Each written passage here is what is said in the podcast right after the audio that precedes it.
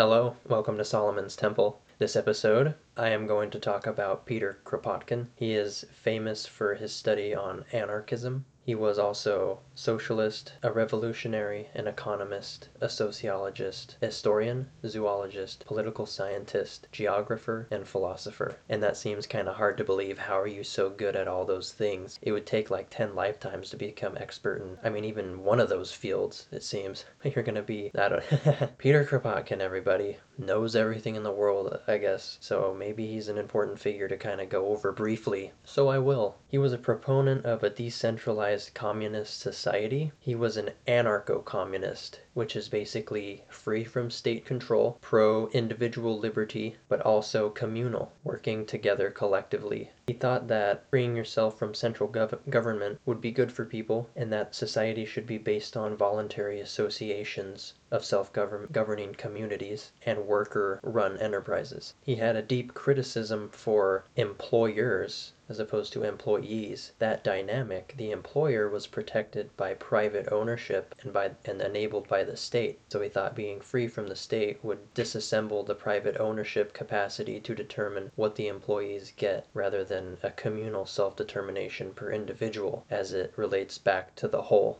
He thought that our ideological components and the way in which we conceive of the order and structure of society which we take for granted were institutions that stifled our imagination sociologically and otherwise, were unjust and authoritarian institutions that he considered to be the state and the church more dominantly his ideal on how people conduct themselves and why they are good agents that work well within a society is that it's less on competition, though everyone has a natural tendency to be competitive and to want to be better, but the obsession with it and the zero sum games alongside it he rejected, and that he urged people to see more as cooperation to help one another and that that will contribute to a stronger society if we are all in it together, rising up together rather than keeping people down and going further ahead and utilizing that power against others and stuff like that. And that a success of a species was more prevalent with those who were more cooperative. If it was generally more cooperative and agreeable, it would get along much better and the whole society would prosper as a whole, including the individuals within it. That competition in itself, individually, you want to get better and and better, but as an ethic of society, we want to get better and better. But in order to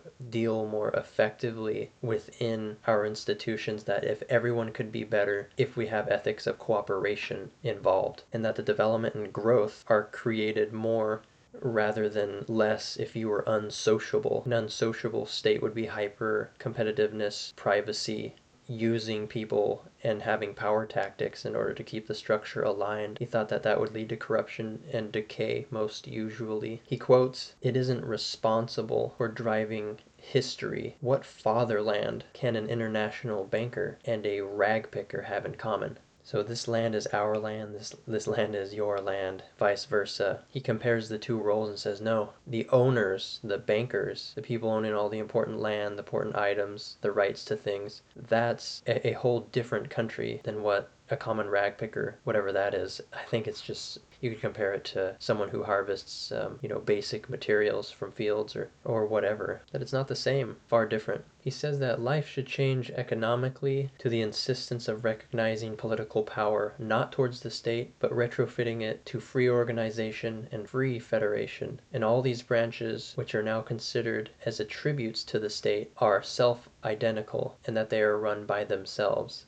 Uh, the charge is against private property, and the state's sponsorship of it should be emancipated as an economic and political orientation and give the public control over how it distributes goods among amongst itself, and that they must work out among themselves who gets what individually. Aside from being an opponent of private property, he also looked into the more experiential aspect of dealing with how economics and labor are developed over time. Back in the day, there were many great men, you know, men because there wasn't really emancipation of women at this time, but at any rate, men who built a lot with their hands as well as researched scientifically into the maths, into the physical sciences, and into the literary and philosophical realms altogether. But now we are increasingly fragmented into having to specialize our brains into separate avenues that some people are using merely their brain and that their brain is separated from their hands and vice versa. People's hands are at work but are separated from their brain and that the knowledge and the practicality of things are being dealt out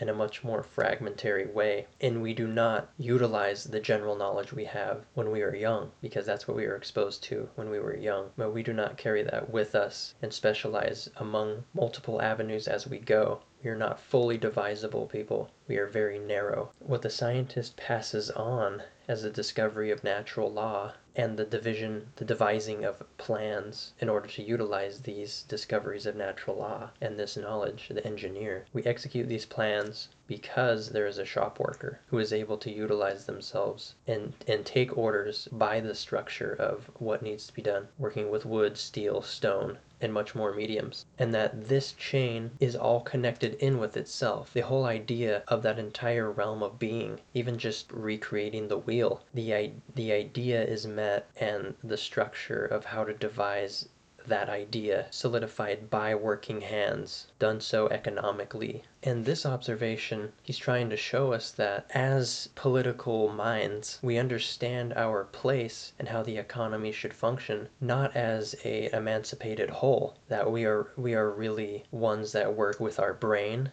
and that we could use our facilities and our capacities to work with our brain as well as our hands, or vice versa. But in essence, we have become separated from these things that many people nowadays as the education fluctuates and changes is that we're becoming increasingly unknown to the whole of existence that in societies of past, people were expert in the whole culture. Nobody is expert in the whole culture anymore. No one's even expert in their own field of work, even in a narrow sense can be expert in all of that unless they live 10 lifetimes nowadays. Or maybe it is simply the mindset that they do not want to become fully themselves or that insistence on having to work that hard is too much for people and that you want to stay in your lane. But also that he looks at this and maybe as a necessity, it is harder to manage a whole political body or economic body when you are stuck in a narrow lane and you're working either with your hands or with your brain, and you are separated between these modes of being, and that they manifest politically and economically different. And it is in this way that statesmen do not know what happens in the mines, and they do not know how much value is generated and how much value it takes to work to produce the value generated, and that there is a discrepancy between the exploitation of people's labor and their time as it relates to who owns the mine and how much return is generated over time by the products that are gathered and produced, manufactured, and sold and that there's really a firewall for people to ask the question because they're not encouraged to ask that question as how is how are you valued? What is value and how do you receive it? Because you could gather as much value as you want if you have the right to gather the value you create and I think there's an alienation from other individuals. He says, quote, A species will be what the individuals are, each undergoing numberless influences from the surroundings in which they live and to which they correspond, each in his own way. Individuals are a universe unto themselves. They are body systems, but are all parts, acting individually but towards a completion of the whole, each part of the rest, and the individual is like this to the greater spheres of being among greater orders of like function. So in essence, we are also a part of a greater set of, of uh, experiences that are going on, but they are all essentially a part of one body, one unified whole. But we can never know all of that. We have to function since the arrangement of what we are doing is becoming grander and greater and is expanding. We are even having to make up what we fulfill in order to account for all the bodies that we have within the greater being.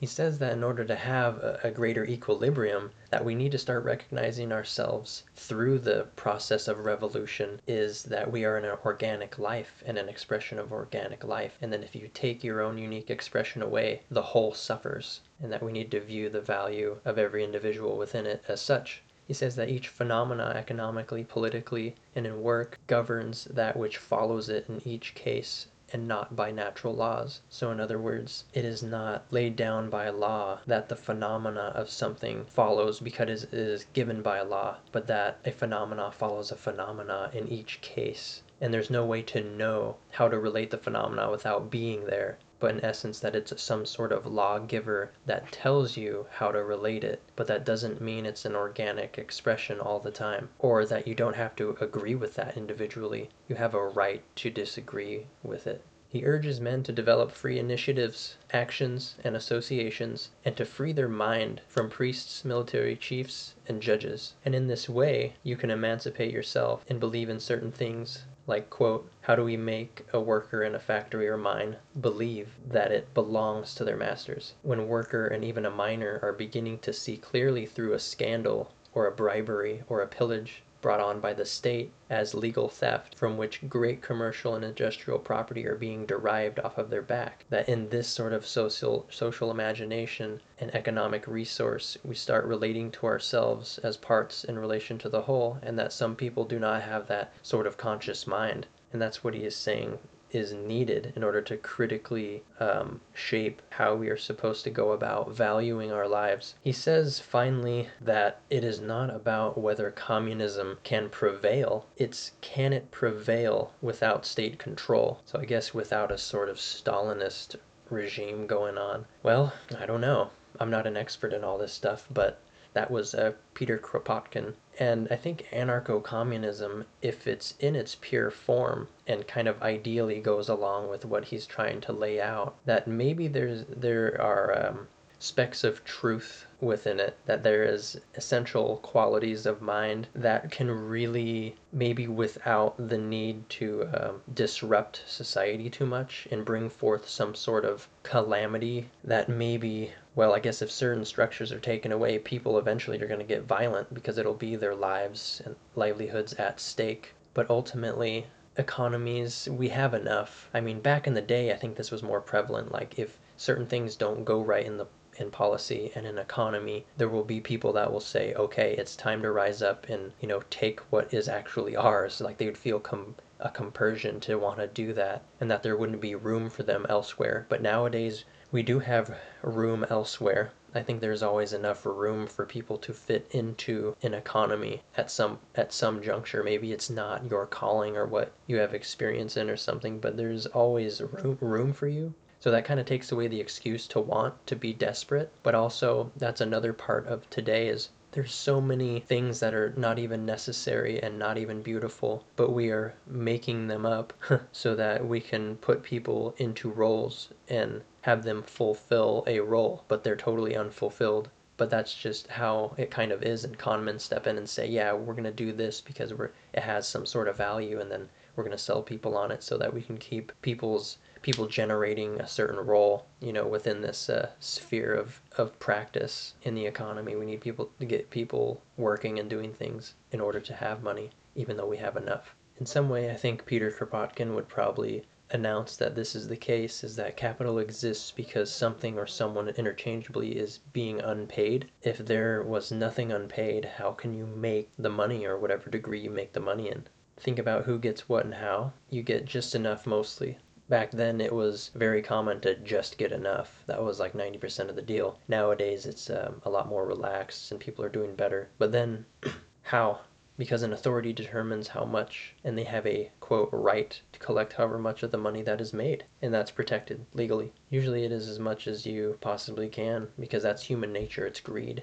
Who thinks there needs to be transparency laws about this, showing everyone in a company what all the costs are? And how much return there is. It only seems right and it kind of dignifies how people organize. Maybe you, you keep capitalism, but you create sort of an anarcho syndicalist spin on the whole thing, and maybe insist that people do deserve to deal more critically with how they're valued at least. Well, okay, yeah, that was Peter Kropotkin. I encourage you to read him. I think he's one of the more interesting economic political writers, I suppose. But yeah, thank you for tuning in, and I will see you next time.